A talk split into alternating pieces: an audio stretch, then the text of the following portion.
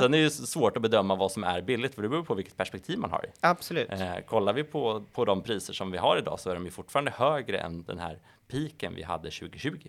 Eh, då vi tyckte att vi hade jättehöga priser.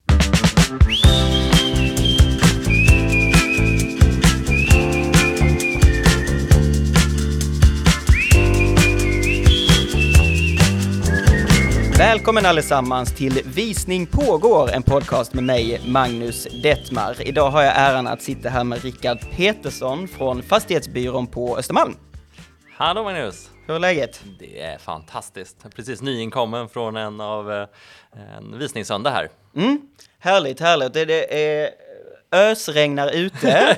Vi sitter på Fastighetsbyråns eh, kontor på Östermalm på Sibyllegatan 38. 28. 28, eh, borde jag veta. Eh, och eh, som sagt, jag har varit precis på visningsrace och det ska vi, eh, vill vi höra allting om och vi vill höra allting om hur bostadsmarknaden är just nu. Men först vill vi höra om dig. Vem är du? Jag heter eh, Rickard Petersson, är eh, 32 år i år. Kommer man upp i den här åldern när man börjar glömma bort lite hur gammal man är. Det är inte lika viktigt. Eh, Kommer ursprungligen ifrån Östergötland, flyttade hit för sju år sedan nu, här börjar det väl bli. Eh, Och varit mäklare här sedan dess. Så att jag började på Fastighetsbyrån 2016 eh, och eh, är idag partner och fastighetsmäklare. Härligt, så då, 2016 säger du, då är det, mm, ja vad blev det, sex år? Sex och ett halvt år ungefär. Sex och ett halvt år, okej. Tiden går fort när man är rolig. Ja, verkligen. Och du har varit på Fastighetsbyrån hela tiden? Jajamän. Yes. Och eh, varför började du då just på Östermalm och Gärdet? Ja, men när, jag, när, jag, när jag skulle bestämma mig för var jag skulle jobba så visste jag inte så mycket om eh, varken mäklarbranschen eller Stockholm egentligen. Mm. Jag visste var Stockholm låg. Eh, jag hade hört talas om Östermalm. Bra start. Och eh, jag har ju själv alltid varit extremt tävlingsinriktad. Mm. Eh, så att jag tänkte ju då ödmjukt när jag skulle börja som mäklare att ska man bli bäst på någonting så ska man bli bäst där konkurrensen är som hårdast. Okej. Så då tänkte jag att Östermalm måste ju vara the place to go to. så att jag eh, med all självinsikt googlade mäklare Östermalm och fick eh, 50 träffar eller någonting. Mm. Och sen så började jag selektera mellan dem där och började förstå någonstans, okej, men var ska jag jobba någonstans? Ja. Ehm, och började ranka dem, eh, vilket visar att man har väl kanske någon form av analytisk sida Ja. eh, utifrån hur mycket bostadsannonser de hade i, publicerat i området, Mm. vilka jag tyckte visuellt så bra ut och eh, någonstans i det där flödet så hittade jag någon gammal jobbannons också så fick jag lite kontaktuppgifter och Okej. sen eh, bokade jag en intervju för praktik Mm. i början. Och på den vägen är det. Okej. Mm. Härligt. Och, och ja, sex år senare är du kvar här, partner. Ja, riktigt, riktigt häftigt. Vet du hur många lägenheter du har sålt hittills? Nej. Okej, om vi säger så, förra året, hur många lägenheter har du sålt då? Eh, 84 tror jag. 84, ja. Det är ju helt galet mycket. Eh, vad blir det? Ett par per vecka, minst? Ja, det beror på hur många veckor man jobbar. Ja, exakt. ja, Ju men- färre veckor du jobbar desto bättre blir det. Ja. Härligt. Och eh, säljer du mest på Östermalm eller säljer du mest på Gärdet? Eh, Mest begärdet. Mest på Gärdet. Och eh, jag, har ju fått reda på här eh, i förväg att ehm, ja, du säljer väl mest på Gärdet av alla mäklare, är det så? Ja, har gjort det ett par år nu. Ja, exakt. Så Så det börjar bli en vana. Ja, så du kan hela Gärdet innan och utan och det är det vi ska satsa lite på i detta avsnittet och prata framförallt om Gärdet. Självklart kommer Östermalm komma in i bilden också, men, men eh, vi har inte haft ett Gärdet-avsnitt så jag tänker att du får vara experten på det. Vilken ära. Ja, härligt. Så eh, nu hoppar vi in status på bostadsmarknaden.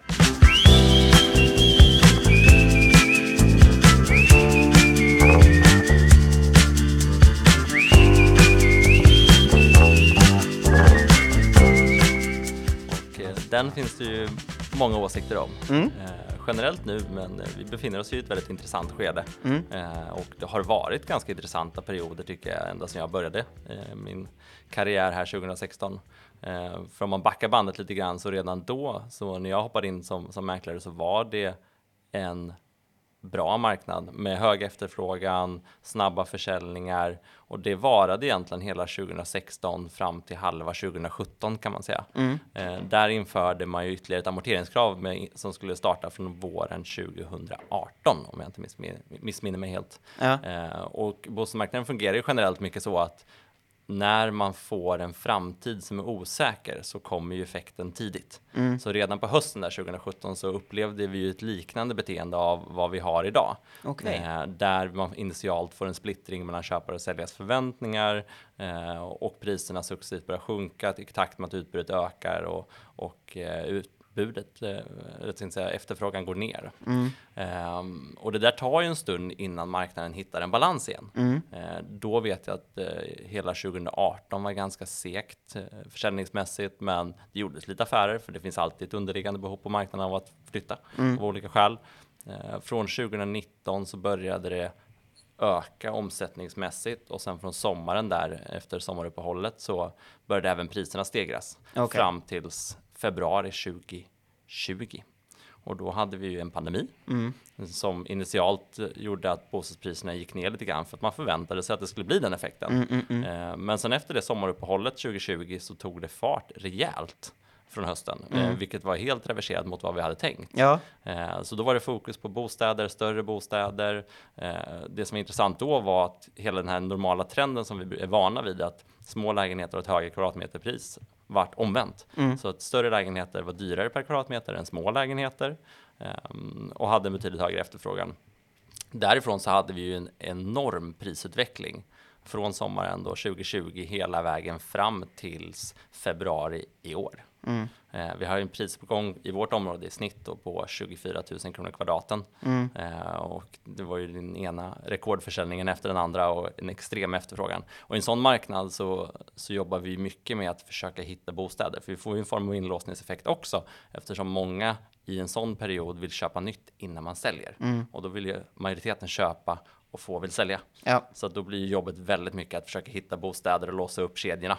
Mm. Eh, sen kommer vi ju till det här läget där vi börjar nu. Det började redan i februari. Mm. Man förväntade sig eh, stigande räntor och, och det blir en, en, en, framtid som är osäker kan man säga. Mm, eh, så där har vi befunnit oss i någonstans. Vi vet att framtiden är annorlunda, men det råder många delade meningar om hur den ska se ut. Exakt. Eh, exakt. Och det initiala är ju oftast att köparna förväntar sig en större nedgång än vad säljarna vill tro. Mm. Eh, och då får vi en splittring, vilket gör att det är svårare att få parterna att mötas, mm. vilket gör att utbudet stiger och mängden osålda lägenheter också ökar, vilket i sin tur gör att man blir osäker på att sin egen försäljning så att man ändrar beteende där till att man ofta vill sälja innan man köper. Ja. Och helt plötsligt då har vi då en, en, eh, situation där vi har många som vill sälja, få som vill köpa och delade meningar om vad som är rätt pris. Mm.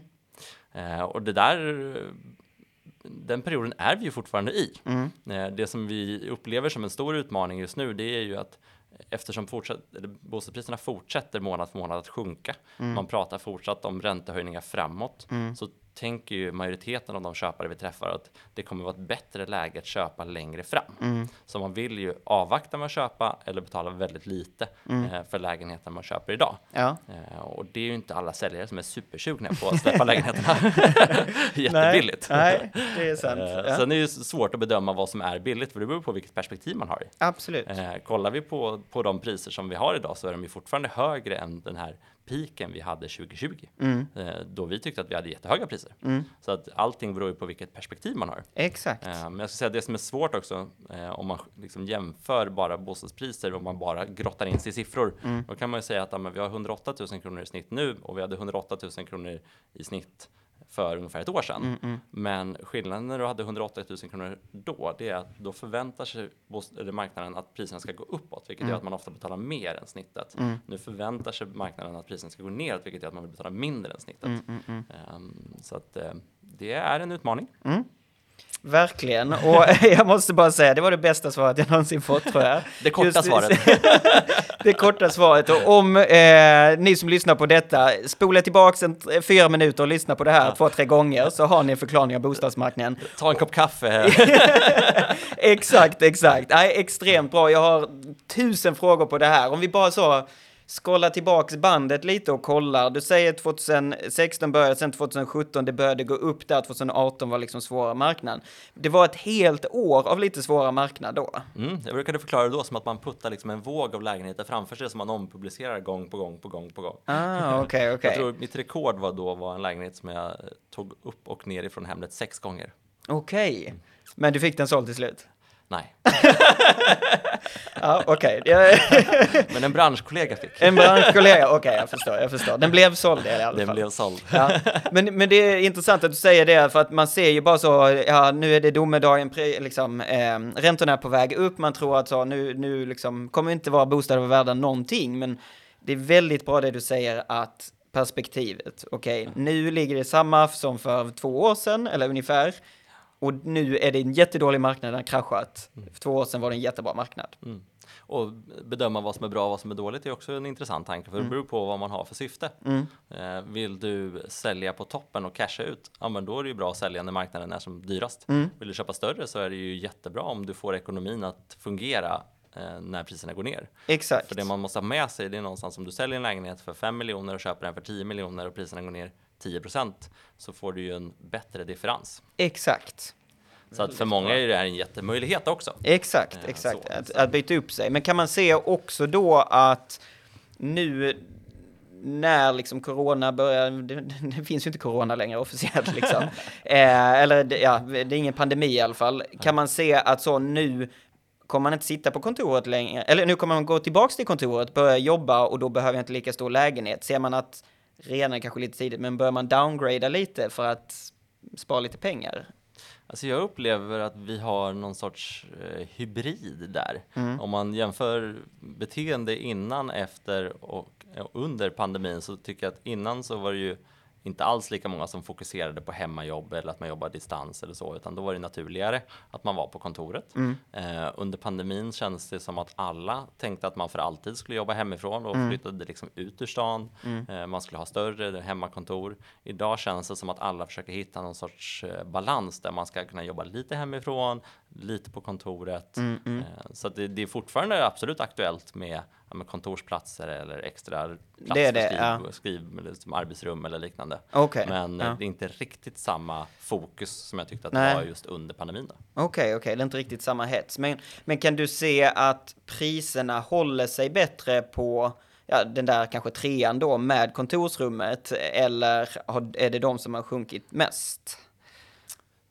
Det skulle jag nog inte säga att jag har lagt märke till. Nej, okej. Okay. Nej. Ja, eh, så. Och jag tycker också beteendet idag är mer behovsstyrt. Mm. Man flyttar ju mer av praktiska skäl för att man har ett behov av ett rum till eller mm. större eller, eller eh, geografiskt annorlunda mm. mot vad man haft tidigare. Ja. I en uppåtgående marknad är det ju många upplever jag ändå som säljer för att man ser att det kan generera en bra vinst mm. och att man triggas av det. Uh, idag känns det som att det är mer fokus på vilket behov man har Exakt. och få ja. det att fungera. Ja. Och det som jag brukar fokusera på någonstans i både en uppåt och nedåtgående marknad, det är någonstans att tänk i steg ett att man köper ju ett boende. Mm fokusera på vad vill jag ha mm. eh, och sen så hittar man det och sen får man ju anpassa allting utifrån sin egen ekonomiska situation absolut mm, men mm, mm. försöka köpa och sälja i samma marknad då gör man ju affären på samma förutsättningar. Exakt. Eh, så liten i den här marknaden back to basics. Mm. Eh, in, hitta, vad vill jag ha, köp det, tänk långsiktigt. Mm. Bostadsmarknaden som vi bara ser under de här sex och ett halvt åren som jag har jobbat mm. går upp, går ner, går upp, går ner. Mm. Och har man perspektivet att man kanske ska bo i sitt,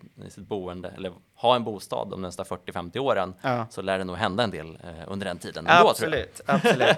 Och det jag tycker det är intressant att säga och du har förklarat det tidigare också att så, en bostad är ingen aktie som du bara, jag har den ett halvår år och sen tjänar pengar på det. Det är en Nej. bostad. Och det är där jag tror man måste ta ett steg tillbaka för att just Stockholm, man är väldigt så, man vill göra en halv miljon minst plus när man säljer sin lägenhet, annars är det inte värt det. Mm. Kan du märka att den hetsen att så, okej, okay, vad är det egentligen vi äger för någonting? Är det det man bör inse nu? Ja, men det här blir ju en, en uh, liten reality check för mm. marknaden, mm. känns det som. Uh, nu finns det ju de som har varit inne på bostadsmarknaden i, i uh, många år mm. och har i minnet kraschen 20, liksom 90-talet och 2008 och så. Mm. Men för den yngre generationen, oss inkluderat, mm, mm, om vi får kalla oss unga. millennials, millennials. Exakt. Vi har ju inte upplevt den formen av recension riktigt, utan det här tror jag är en ögonöppnare för oss mm. att uppleva att, att bostadskarriären inte bara är guld och gröna skogar och stark uppgång på 10 till 20 procent per år, utan Nej. det finns perioder när det kan gå åt fel håll också. Mm. Eh, så jag tror att det här är en, en tuff läxa för oss ja. Eh, att inse, men säkert värdefull i det långa loppet. Exakt, den är nog väldigt lärorik och, och just det där att man man spelar ju också med pengar man inte har. Alltså det är det, verkligheten är ju där alltså. Du hade aldrig gjort det på en aktiemarknad, men där din bostad känns som att ja, vi testar och sen ser vad det blir. Exakt, men jag tror också mm. att, att, att många och framförallt vår generation har levt väldigt mycket i, i de förutsättningar som vi har haft mm. eh, och haft svårt att, att greppa att eh, det kan se annorlunda ut. Jag tycker ofta man har fått höra att de här eh, reglerna som bankerna har på 67 kalkylränta, lite olika, eh, är vansinnigt höga och helt mm. orealistiska. Mm, mm, mm. Idag när vi ligger på en listränta som ligger på 3,5 till 4 och förväntar oss uppgångar så är de inte lika långt borta. Nej. Så att eh, jag tror att att det här kan vara ganska bra på lång sikt också för att få en annan respekt för, för bostadsmarknaden. Absolut, absolut. Vilka ser du får lite mer panik i en sån här marknad och vilka får inte panik? det, är ju det är väldigt olika, skulle mm. jag säga. Det finns nog inga eh, tydliga, vad jag upplever, trender där. Eh, sen är det klart att allting är ju utifrån den individuella situationen. Mm. Så det är klart att det är tuffare för dem som har gått in på bostadsmarknaden de senaste åren mm. när priserna har varit och efterfrågan har varit högre än vad mm. den är idag. Det är klart att det blir stressande. Mm. Eh, det är klart att det blir tufft om man har mindre marginaler och sen så upplever man såklart att räntorna blir högre, kostnaderna blir dyrare, mm. framtiden ser osäkrare ut. Mm. Eh, men, men framförallt så är det ju tufft för dem som kanske köper och har svårt att få sålt eller har köpt och har svårt att få sålt. Exakt. Ja. Så där är väl den största stressen att, mm. eh, försöka hantera. Exakt, och där nu när folk frågar nu när folk frågar dig, eh, Högerregeln. Exakt, det är någon som är lite arg här utanför. Ja. Um, när du väl pratar med folk och de diskuterar, okej, okay, ska man köpa först, ska man sälja först, hur ska man tänka där i, i denna marknaden? Eh, alltid utifrån sin egen ekonomiska situation. Mm. Eh, men eh, har man råd att ha båda bostäderna så finns det ju kanske inte lika stora incitament att, att sälja först. Men mm. har man en tajtare budget så skulle jag nog personligen sälja innan jag köper. Mm. Eh, dels för att jag inte vill hamna i en situation där jag har köpt och måste sälja och får ett svagt förhandlingsläge. Mm. Eh, men också för att eh, jag skulle inte vilja själv utsätta mig för den stressen. Nej. Så, utan ha den kontrollen själv och jag tycker att risken man tar ekonomiskt upplevs ofta som större än den risken det kan innebära att behöva mellanlanda någonstans. Ja. Så, sen är ju det individuellt utifrån de marginaler och den situationen man har. Exakt, har man en buffert där man har råd att behålla båda bostäderna under en period, då kan man väl gå och köpa först. Exakt. Men, exakt. Eh, men man ska ju vara, eh, man ska vara ödmjuk där för att det är svårare i den här marknaden, även om jag har jobbat många år, att bedöma mm. hur ett resultat kommer bli. Mm. Eh, för du kan ju kolla på ett värderingsunderlag och bedöma att det här är ett statistiskt rimligt värde. Det här borde vi få. Mm. Men det säger inte att marknaden betalar det i dagsläget ändå. Nej, nej, Så. det är sant. Det är sant. För vi är i en tid av förändring. Ja, exakt. Och det är alltid där svårt att säga vad en lägenhet är värd. Alltså ja. uppåt och nedgång. Är det konstant uppgång så är det så här, ja, lite uppåt ska den. Men, ja. men, äh, ja, men ja, det är väldigt... tillbaka lite till det jag sa förut, att någonstans här har du ett marknadsvärde på 100 000 kronor kvadraten mm. och sen så förväntar sig marknaden ska gå upp, ja, men då kanske, den, kanske den marknaden betalar 105. Mm, mm. Medan har du ett marknadsvärde som du bedömer till 100 000 kronor kvadraten i nedgående marknad, så kanske mm. marknaden betalar 95. Mm. Så det är där som gör det svårt. Ja. Det som också, jag tycker man ser en tydlig skillnad i beteendet på marknaden är att när priserna går upp så är ju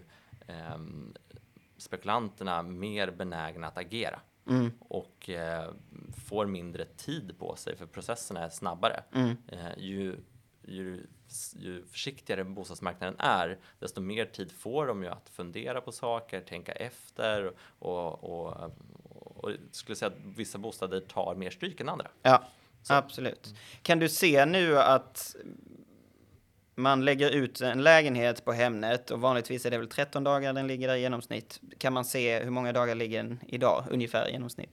Det har jag faktiskt inte koll på. Nej, okej. Men det måste vara längre i alla fall. Det är det garanterat. Det är garanterat, Ja. okej. Nej, här, vi, har, vi upplever ju längre försäljningsprocesser, vi upplever ett, ett, ett annat beteende, andra strategier Mm. eh, och, och vi försöker vara tydliga med våra köpare och säljare kring det.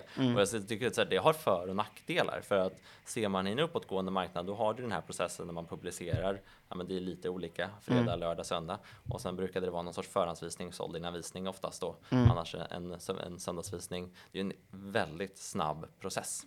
Ehm, oftast på många lägenheter har det varit väldigt höga budgivningar också. Ja. Eh, idag så upplever jag mer att man publicerar på ett pris oftast som säljarna kan tänka sig att acceptera.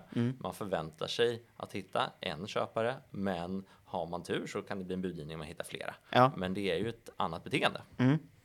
Absolut, och där, alltså nu när du har haft visningar, som bland annat idag, vad, vad får man för kommentar på visningar gällande liksom bostadssituationen?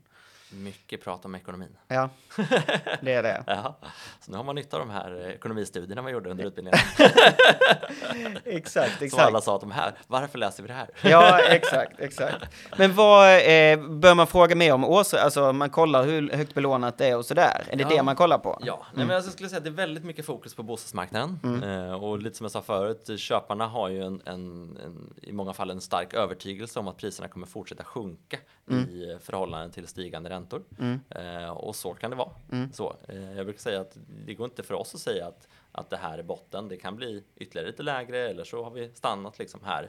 Eh, och utan där går vi tillbaka, som jag sa förut, att fokusera på att köpa någonting. Det enda du vet, det är att du köper för ett bättre pris än vad du hade gjort för ett halvår sedan. Ja, Så, det, är, det är det enda vi vet. det Sen går det att vi vet, spekulera lite hur mycket man vill om, om framtiden. Så att, eh, det är svårt att säga. Det jag tror och upplever ganska ofta det är ju att s- så länge marknaden förväntar sig en ränteuppgång liksom i, nästa, i nästa, nästa steg, då prisar vi ju in den. För att marknaden betalar ju idag utifrån vad man tror om framtiden.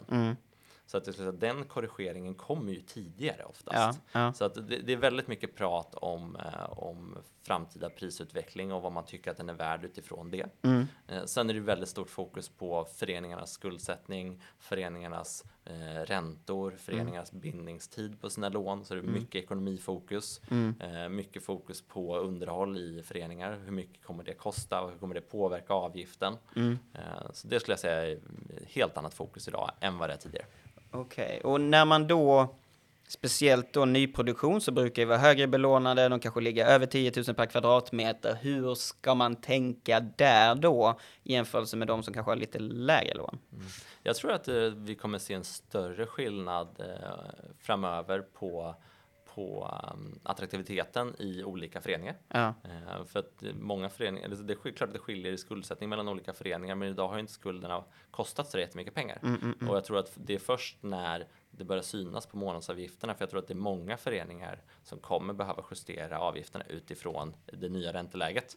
Och då tror jag det blir lättare att uppfatta skillnaderna när man ser att den här har en avgift på 8000 kronor och den här har en på 3000 kronor. Och då kommer man att betala olika på ett annat sätt än att man såg förut att den här har 5000 kronor per kvadratmeter och den här har 15 000 kronor per kvadratmeter. Så att jag tror att det är viktigare redan nu och det kommer nog bli viktigare framöver också. ja, eh, Eftersom det påverkar föreningens kostnader. Ja. Ja, men det är intressant att höra. Men jag tycker också så här om man kollar just om man pratar föreningsekonomi så då tycker jag man ska kolla på helheten. Ja, Eh, många fokuserar ju på skuldsättningen och det är jätteviktigt. Men jag tycker också man ska ta och se, kolla på vad finns det för tillgångar och vad innebär de? Vad finns det för övriga intäkter från kommersiell verksamhet till exempel? Eh, hur ser liksom ekonomin ut i sin helhet? Eh, och vad har man framför allt för kommande renoveringar? Vad kommer de kosta? För det kan ju också, där du pratade om nyproduktion förut, där har du ju en fastighet som kanske inte kräver lika mycket underhåll. Medan om du köper i en eh, gammal fastighet med eftersatt underhåll så kan du ju ha en, en eh, renoveringsskuld som kanske inte är synlig. ja. Men där kanske du har renoveringar de närmsta tio åren som kostar x antal miljoner som man inte tänker på. Ja, ja, ja. Okej, så det är för, för och nackdelar så att säga. Exakt, eller kolla på helheten. Kolla på helheten, det är det vi ska göra. Ehm, och när du har haft de här visningarna, är det många spekulanter? Är, är de intresserade av bara kolla eller bör man buda? Kan du elaborera lite med det? Mm. Eh, nej men, där ser jag skillnad från innan sommaren och nu. Mm. Eh, jag tyckte att det var betydligt färre, det var betydligt färre spekulanter på visning innan sommaren. Mm. Så nu känns det som att de börjar komma tillbaka. Och just om man kollar på spekulanter, eh, kvaliteten om man ska säga på spekulanter Mm, som du sa, eh, så upplever jag att det är fler idag som kommer på visning för att de vill byta bostad. Mm. Eh, inte för att de tycker det är kul att springa på visningar. Nej. Och det är ju någonting som varit annorlunda under hela den här pandemitiden. Mm. Men då går ju folk på visning för att de vill köpa eller sälja bostad. Ja. En bostad. Eh, Medan innan så var det ju mycket att många började springa på visningar för det är lite kul. Ja, Så, exakt. Söndagsnöjet. och det är väl helt okej. ja, kanske inte just idag när det ösregnar, Ja, men, exakt. men en Jag hade solig faktiskt en spekulant förut på visningen som sa att hon hade hört från en mäklare att dåligt väder är det bästa för visningarna. Så, att, Ja, så, så det okej. kanske var en boost. Det finns så mycket teorier om visningar alltså. Det finns hur, det. hur håller man den bästa visningen? När ska man ha den? Hur ska man ha den? Exakt. Ja. Och jag brukar säga att det är klart att det finns, eh, finns för och nackdelar med olika tider utifrån ljus och sådana perspektiv Mm, framför allt. Men eh, generellt så, min ideologi är ju att är man intresserad av en bostad så prioriterar man att komma på visningen. Mm. Och kan man absolut inte komma på visningen så hittar man en annan tid och eh, löser en visning ändå. Så att Exakt. jag brukar säga att visningstiden har inte så stor betydelse. Nej. Eh, Nej. och, och det finns ju som du sa massor teorier kring det också. Mm. Många är fokuserade på att du ska ha visning på söndag mellan 12 och 3 till exempel. Mm, mm, mm. Men om alla ska ha visning på söndag mellan 12 och 3 så blir också konkurrensen väldigt stor. Exakt. Därför kan du ha mer intresse på en vardagskväll till exempel. Ja, ja. Eh, och i, i och med det här ändrade, bete ändrade beteendet också i att man fler och fler jobbar hemifrån så kan en vardagslunch också funka. ja. Eh, så att, eh, ja, det är sant. man ska inte lägga för mycket fokus på visningstiderna om man Nej. inte har specifika förutsättningar. Har Ja. du en balkong som har eh, fantastisk kvällssol, Mm. ja, då kanske inte behöver visa den på morgonen. Nej, nej, det är sant. Det är sant.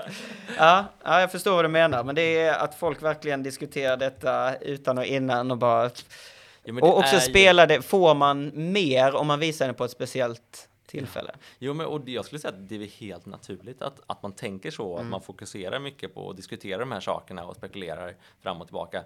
För att det är ju för de flesta det största värdet vi har Mm, eh, och som vi rör oss med. Och det är klart någonstans, alla är ju måna om att säkerställa att resultatet på sin försäljning blir så bra som möjligt. Mm. Och då vill man ju inte chansa utan man vill ju att allting ska vara perfekt. Ja, Så jag tycker att det är ju naturligt att tänka så. Jag tycker man ska ifrågasätta allt och tänka på allt så att det blir så bra som möjligt. mm, Eh, Så. mm. Sen, eh, sen, och vi, men sen ska vi göra vad vi kan för att det ska bli så bra som möjligt. Så jag tycker att man ska lägga fokus på det som är eh, det viktiga. ja. Så.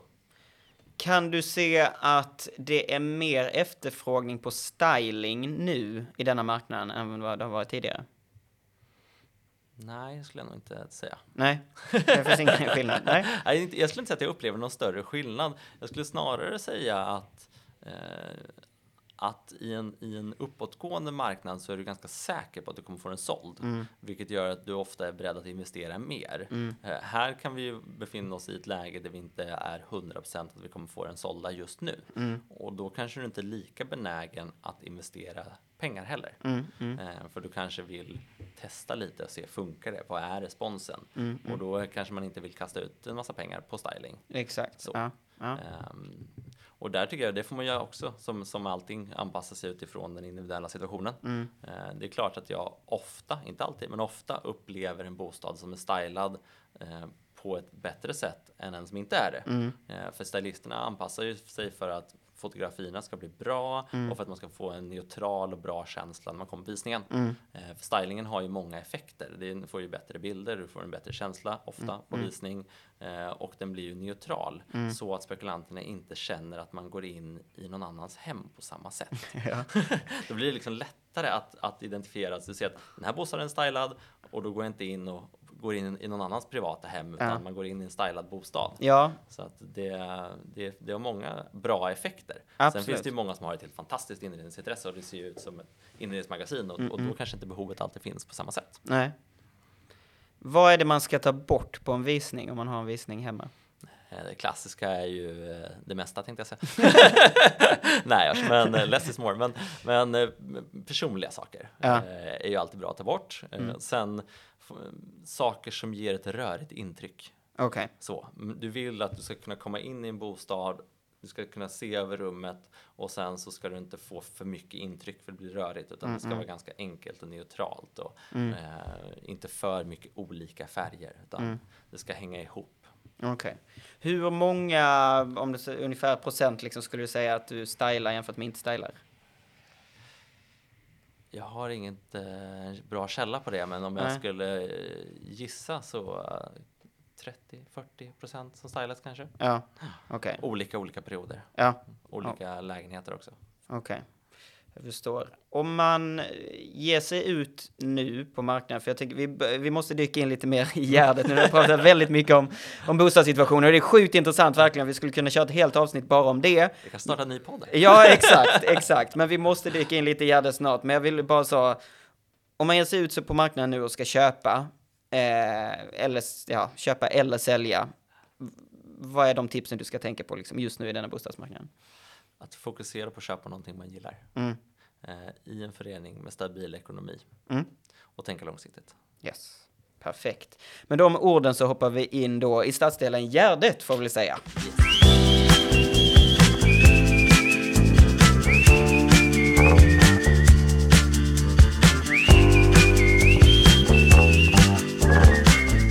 Yes. Yes, vi dyker in i stadsdelen Gärdet. Ehm, det man ska först och främst nämna, när jag pratat lite om statistik tidigare i denna podcasten så har jag ju blandat ihop både Gärdet och Östermalm, för det är det man hittar på mäklarstatistik.se. Eh, vilket gör att eh, Östermalmspriserna går ner lite och Gärdetpriserna går upp lite. Eh, men eftersom du har sålt mest på Gärdet de senaste åren här, eh, vad är hetast och vad är minst hetast på Gärdet? Alltså- Augusti 2022. eh, nej, men hetast om man ser till områden generellt mm. så ofta ju närmare Tessin, eller Tessinparken och Östermalm du kommer, mm. desto dyrare blir det. Ja. Eh, Gärdet i sin helhet är ju uppdelad i, i eh, tre områden kan man säga. Ja. Eh, du har nedre Gärdet som är delen precis norr om Vallalavägen mm. som löper kring Tessinparken, Starringsringen, och, och Melodislingan. Eh, sen har du ju, om man ser det vi ser som klassiska Gärdet, det är ju Kullen, mm. Furusundsgatan, Smedsbergsgatan och sen så har du ju övre Gärdet som blir kring Östhammarsgatan, Öregrundsgatan, Sandhamnsgatan, Cesarsgatan, borta mot Kampmentsbadet där. Ja. Så det är väl tre regioner kan man säga internt på Gärdet. Okej. Okay. Ja. Ja. Eh, och det som varit intressant tycker jag med de här områden, det är ju att Eh, och det skulle jag väl säga nu också att nedre Gärdet kring Tessinparken är ju oerhört populärt och det är jättefint också. Mm. Eh, men under pandemin så, så tyckte jag att det växte väldigt mycket på övre Gärdet. Mm. Delen kring liksom eh, Stetsgatan, Sandhamnsgatan bort mot Kampmensbadet där. Ja, okay. eh, och det har nog att göra med att dels att det är ett fantastiskt härligt område, mm. men också för att man får ju väldigt mycket natur runt. Mm. Så det är ju lite som att bo utanför stan fast du bor i stan. Ja. Eh, för du har ju hela Gärdesfältet, du har utegymmen, volleybollplanerna, många av föreningarna har garageplatser, mm, mm, mm. 79 Park där har du mycket terrasser, mm, mm, du har hela Djurgården utanför, det är bra kommunikationer, så det är ett jättehärligt område. Ja. Så det skulle jag säga har vuxit väldigt mycket. Ja. Okej, okay, härligt. Och det är lite mer nybygge kanske än vad det är på mm. resterande? Ja. Nybygge och ombygge. Okay. Eh, mm. Så, ganska många av de som ligger längs Sandhamnsgatan mm. är ju eh, ursprungliga kontorshus som har exploaterats och Aha. konverterats till lägenheter. Okej. Okay, Sen finns det några nybyggda hus också. Men, ja. Eh, men majoriteten av dem i den den första delen är det. Okej. Okay. Och om man kollar då prismässigt, du säger det som är närmst Östermalm, det är det dyraste. Och, och ner mot Sandhamnsgatan, då ser vi x antal procent billigare. Ja, det gör vi. Sen okay. har de eh, varit jättepopulära sagt under pandemin, men, mm, mm. men de, precis som allting annat, stabiliserar sig väl lite. Mm. Eh, skulle jag säga nu. Det har ju varit en enorm hype eh, under de senaste åren fram till februari då, ja. i alla områden. Mm. Och det är klart att ser man att bostäderna kring Tessinparken i vissa fall gick upp, upp mot 135, i vissa fall ännu mer, 140 000 kronor kvadraten. Ja. Och sen så säger att de låg på 90 000 på andra sidan innan. Mm. Ja, men det är klart att då blir man ju beredd att betala mer där också. Exakt. Så vi hade försäljningar även på den sidan, Gärdet som man ska säga så, då, som var upp mot 120-130 000 kronor kvadraten. Det är ju helt galet, men häftigt på samma sätt. Att vissa områden poppar upp så. Och som sagt, det är ju bara, nu vet jag inte hur många meter det är, men det är ju liksom 10 minuters promenad, en kvart promenad och så är man där. En vacker grönskande promenad. Exakt, i februari är snålblåsten. exakt, så att säga. motvind. Ja, exakt.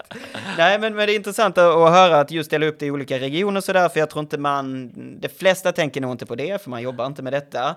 Men just att se de där olika stegen, kan du se att någon del av de här är liksom, det pratas aldrig om det, eller det minst hetast? Uh, del, i, del i delarna menar du? Ja, del i delarna. Ja, nej, men det går ju, alltså Östermalm och Gärdet är ju intressant ur det perspektivet att det går ju att nörda ner sig väldigt mycket i i de olika mikrolägena. Mm, så. Mm. Eh, nu pratade jag generellt om att du har nedre Gärdet, vanliga Gärdet och, och övre Gärdet, men om du till exempel kollar uppe på kullen på där du har Furusundsgatan, Smedsgatan, Rindergatan så mm. finns det ju eh, finns det ju många som har meningar kring vilka gator man tycker är mest populära. Okay, eh, ja. Och sen finns det, kan du ju kika ner på vilka hus som är mest populära. Ja. Så att eh, det går ju att verkligen och, och och specificera sig på vad man gillar mest. Ja, eh. Fokuserar du på Tessinparken till exempel så har du ju Askrikegatan som går högst upp med mm. de jättefina eh, funkishusen. Det är och, de som är lite lägre, va? Eller? Ja, exakt. Ja, de vita husen som ser Exakt. Vad är de? Fyra? Nej, vad är de? Fem våningar? Fyra eh? Tre. Oftast. Tre, okej. Okay. Mm. Ja, eh, alltså, de är jättefina. Ja. Eh, och det skulle jag säga, det är väl Gärdets absolut hetaste gata. Är det så? Ja, okay. så de är ju super uh, eftertraktade. Ja, okej. Okay. Uh, så det är väl den, den mest attraktiva, det är Gärdets Strandvägen.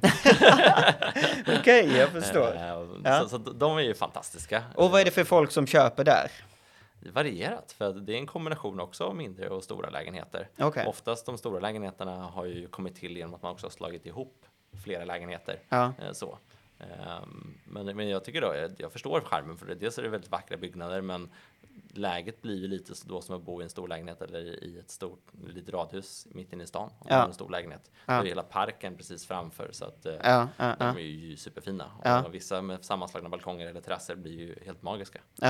Så att, eh, det finns det mycket vackert. Ja. Ehm, och sen så kollar du vid Tessinparken så har du ju de här två parallella gatorna på varsin sida. Då är mm. och Deersgatan. Ehm, och där är man gillar kvällssol eller morgonsol, vilken sida man vill bo på. Ja, ja, härligt. Kan du se att det är något område som är verkligen så up and coming just nu?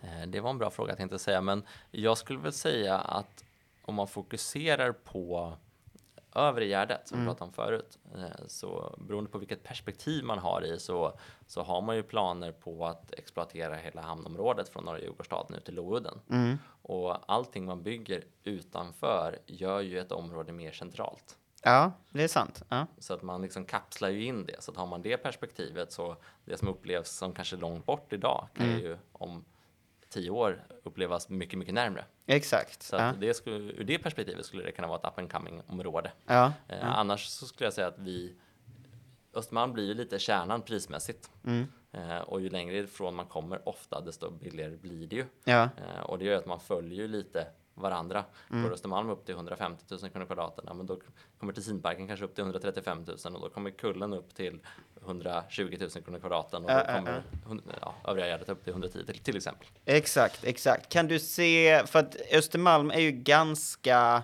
prisstabilt jämfört med de andra stadsdelarna. Eh, det, går inte, alltså, det varierar kanske inte lika mycket som de andra. Kan du se att Gärdet också är lite mer stabilt?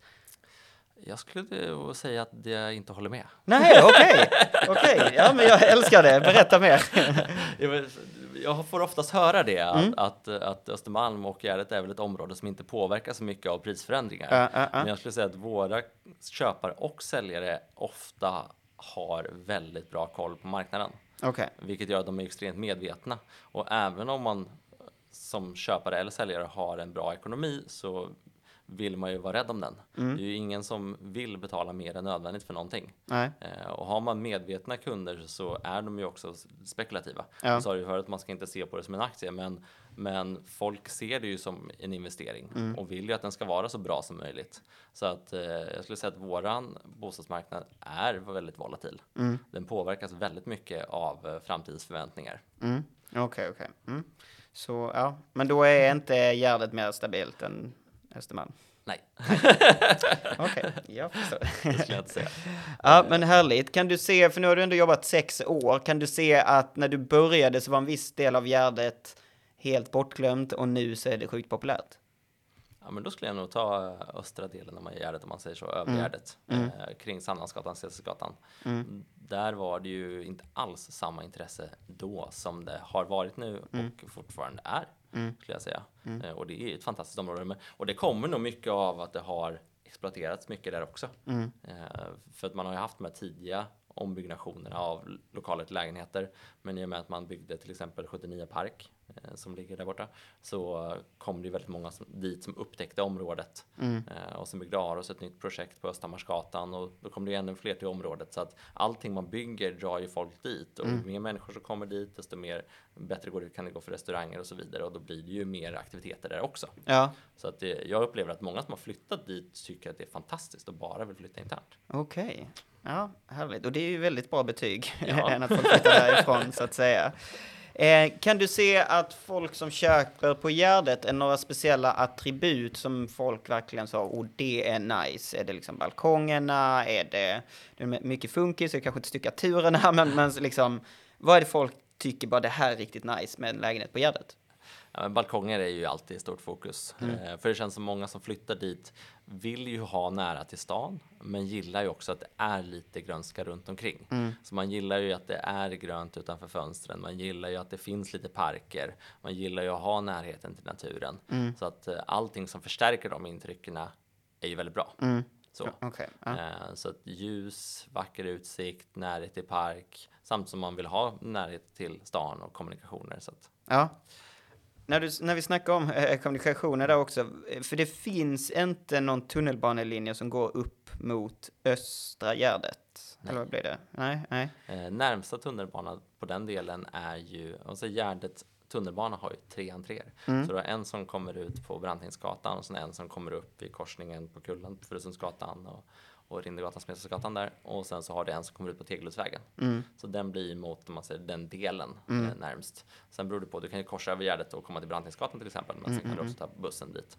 Ja, okej. Okay. Tror du det begränsar folk att flytta dit, just att det inte finns tunnelbanekommunikation? Mm, det är nog en faktor, ja. Mm. Om... Framförallt om man ser till eh, mindre bostäder. Okay. Ettor och mindre tvåor. Ja. Eh, och större bostäder är oftast familjer som har bil. Mm. Eh, och det som är fördelen där borta är att majoriteten av de här ombyggda föreningarna har egna garage. Mm. Vilket gör att du får mycket parkerings och garageplatser både i de interna garagen men också på gatan då eftersom garagen tar bort mycket av parkeringarna. Exakt, exakt. Eh, om de väl börjar planera eh, att bygga eh, tunnelbana, ja. tror du priserna kommer gå över Östermalm då? Nej, det tror jag inte. Nej. Men eh, det kommer säkert vara en positiv påverkan, det tror jag. Ja, ja men det ser man ju borta vid, eh, ja, i Hagastaden, eh, ungefär där jag bor, där ser man ju att den, vad de kallar den gula linjen, men den är en avknoppning av en annan linje, när den placerades där så går ju priserna upp ganska snabbt mm. för att folk är torskar på, på just eh, tunnelbanan. Ja, men det är ju ett fantastiskt kommunikationsmedel så att, eh, ja, ja, ja. det är ju en styrka att ha närhet till, så absolut. Ja, verkligen, verkligen. Eh, skulle du säga att renoveringsobjekt går snabbare på, på Gärdet eh, än renoverade lägenheter? Beroende på bostadsmarknaden. Mm. Eh, så att i en uppåtgående marknad där man kan förvänta sig, eller köparna förväntar sig en avkastning om de gör en renovering, mm. eh, så har de ju varit otroligt attraktiva. Mm. Precis, både Östermalm och Gärdet. Eh, just nu så upplever jag en, en lite mer dämpad eh, efterfrågan mm. Eh, på lägenheter i behov av renovering. Dels för att man är osäker på framtiden, mm. men också för att byggkostnaderna har gått upp väldigt mycket. Mm. Så att folk är också osäkra på hur mycket man kan tänka sig renovera. Mm. Och lite kopplat till vad vi pratade om förut, just det här betänketiden. Mm. Just nu får man ju väldigt mycket tid på sig som spekulant att tänka över renoveringarna och eventuella utmaningar och så vidare, vilket kanske är sunt. Mm, men det gör ju också att man blir försiktigare i sin bedömning av vad som är rätt rätt pris. Ja. Kontra om, om det är en enorm efterfrågan och en, en väldigt snabb och aggressiv budgivning. Mm. Exakt, exakt. Ja, det, det, är intressant att höra och just att man eh, i, i, i, en riktigt bra marknad så skiter ju folk lite i om det är renoveringsobjekt eller inte. Då bara så, okej okay, vi kör det. Inte ofta, men, men, det händer tycker jag att, eh, att renoveringsobjekt kan bli nästan dyrare ja. än, eh, någonting som är renoverat. Och det är ganska häftigt för att då kan man se själv att okej, okay, jag måste ändå blåsa ut allting. Då får jag göra det till min lägenhet än att jag måste ha det där badrummet som ja. renoverades för fem år sedan. Ja, men jag skulle säga i en sån marknad så antingen tipptopp. Mm. Det blir en efterfrågan för man köper med en känsla. Um, eller, eller totalt eh, renoveringsbehov. Mm. För då ser du och kan drömma bort möjligheter. Mm. Det som nästan blir svårast, det är mitt emellan. Mm. När folk inte går igång på känslan av att kunna renovera och skapa sitt drömhem, utan man mm. känner att man betalar för någonting som man kanske inte gillar riktigt. Mm. Eh, men du får heller inte den där wow-känslan. Så då hamnar du lite mitt emellan. Ja, okej. Okay. Är det något hus eller något område eller någon gata som du känner är lite undervärderat som du tycker att varför märker inte folk? Varför går inte alla och köper här? Ja, exakt. Nej, det skulle jag faktiskt inte säga. Eh, för att det som är, tycker jag, är intressant på den här marknaden, det är att folk har så olika preferenser. Mm. Eh, och just det där fokus på mikroläget, det går ju igen, både Östermalm och Gärdet har ju fokus på mikrolägen. Mm. Och alla har ju sina preferenser och, och, de områden som man själv gillar av olika anledningar. Mm. Um, så att, uh, nej, det skulle nej, man inte säga. Inte. Har du något uh, favorithus som du älskar att sälja i? Det är också en otroligt bra fråga. Fast jag gillar nog variationen. Mm. Så. Eh, och det är därför jag tycker det är kul när det byter byggstilar, områden, för och nackdelar. Så, eh, så jag skulle nog säga nej där också. Okay. jag gillar variationen. Variationen, ja men vad härligt. Men jag tycker att Gärdet är ju ett fantastiskt område. Ja. Eh, för du har ju liksom hela stan runt knuten och mm. åker upp på Gärdet en en sommarkväll när det liksom är grönt, solen skiner och fåglarna kvittrar mm, och mm, du mm. har ju en magisk känsla. Ja. Du känner grillröken i, i, i luften. det är den, det är den som är värd 130 000 kronor kvadraten. Exakt. Ja, ja, jag förstår.